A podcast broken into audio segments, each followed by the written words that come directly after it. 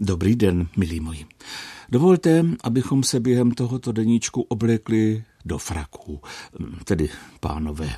Pro mě to bude jaksi první zkušenost tohoto druhu, protože jsem na sebe nikdy tento formální večerní oblek nenavlekl. V českých slovních spojeních, ve kterých se vyskytuje výraz frak, je frak dvakrát. První z nich mluví o dávání někomu na frak, eventuálně o dostávání na frak. Druhé pak vyzývá, abychom s tím nedělali dlouhé, případně žádné fraky, což se dá vyjádřit také slovy, jaké pak s tím fraky. Ale nejprve si vám dovolím povědět, jaký je význam a původ tohoto slova, ano? Tak, slovník spisovného jazyka českého říká, že frak je pánský slavnostní a salónní kabát šosatý s pravouhle vystřihnutými přednicemi. V encyklopedii si můžeme najít, že frak vznikl z mnišského pytlovitého oděvu, že se jako společenský, dvorský a plesový oděv nosí od roku 1740, že dnes už je téměř úplně zatlačený smokingem a že přežívá, i když nedůsledně, u hráčů, orchestru a dirigenta. Slovo jsme přejali z němčiny, tam se dostalo z angličtiny, kde frok původně znamenalo mnišská sutana, stejně jako starofrancouzské, původně snad germánské frok.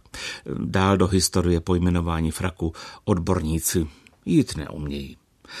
S dáváním a dostáváním na frak je to jednoduché. Frak tu žartovně figuruje jako tak říkajíc slušnější zástupce zadku, eventuálně něčeho ještě vulgárnějšího. Jde zkrátka o výprask, ať už skutečný nebo obrazný.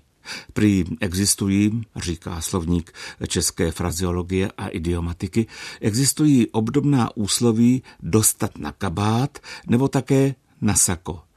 Ta se však nerozšířila, nejspíš proto, že nepůsobí tak vtipně.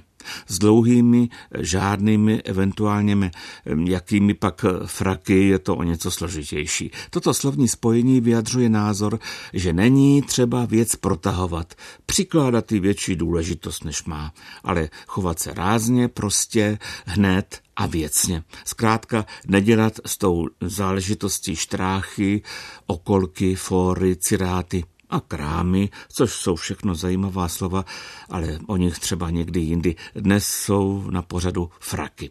Podle etymologů Josefa Hluba a Františka Kopečného jsou tu důležité dlouhé fraky, které se nemají dělat. Dlouhé šosy na fraku jsou zbytečné, stejně jako zdlouhavé řešení mnoha záležitostí. Ale už zmíněný slovník to vidí jinak. Soudí, že tu jde o frak jako symbol zbytečné okázalosti, honosnosti a formálnosti. Výzva, abychom s tím nedělali dlouhé fraky, nás má nabádat k neformálnímu chování, k chování, tak říkajíc bez fraku. A to je vše, co jsem vám bez fraku chtěl dneska říct.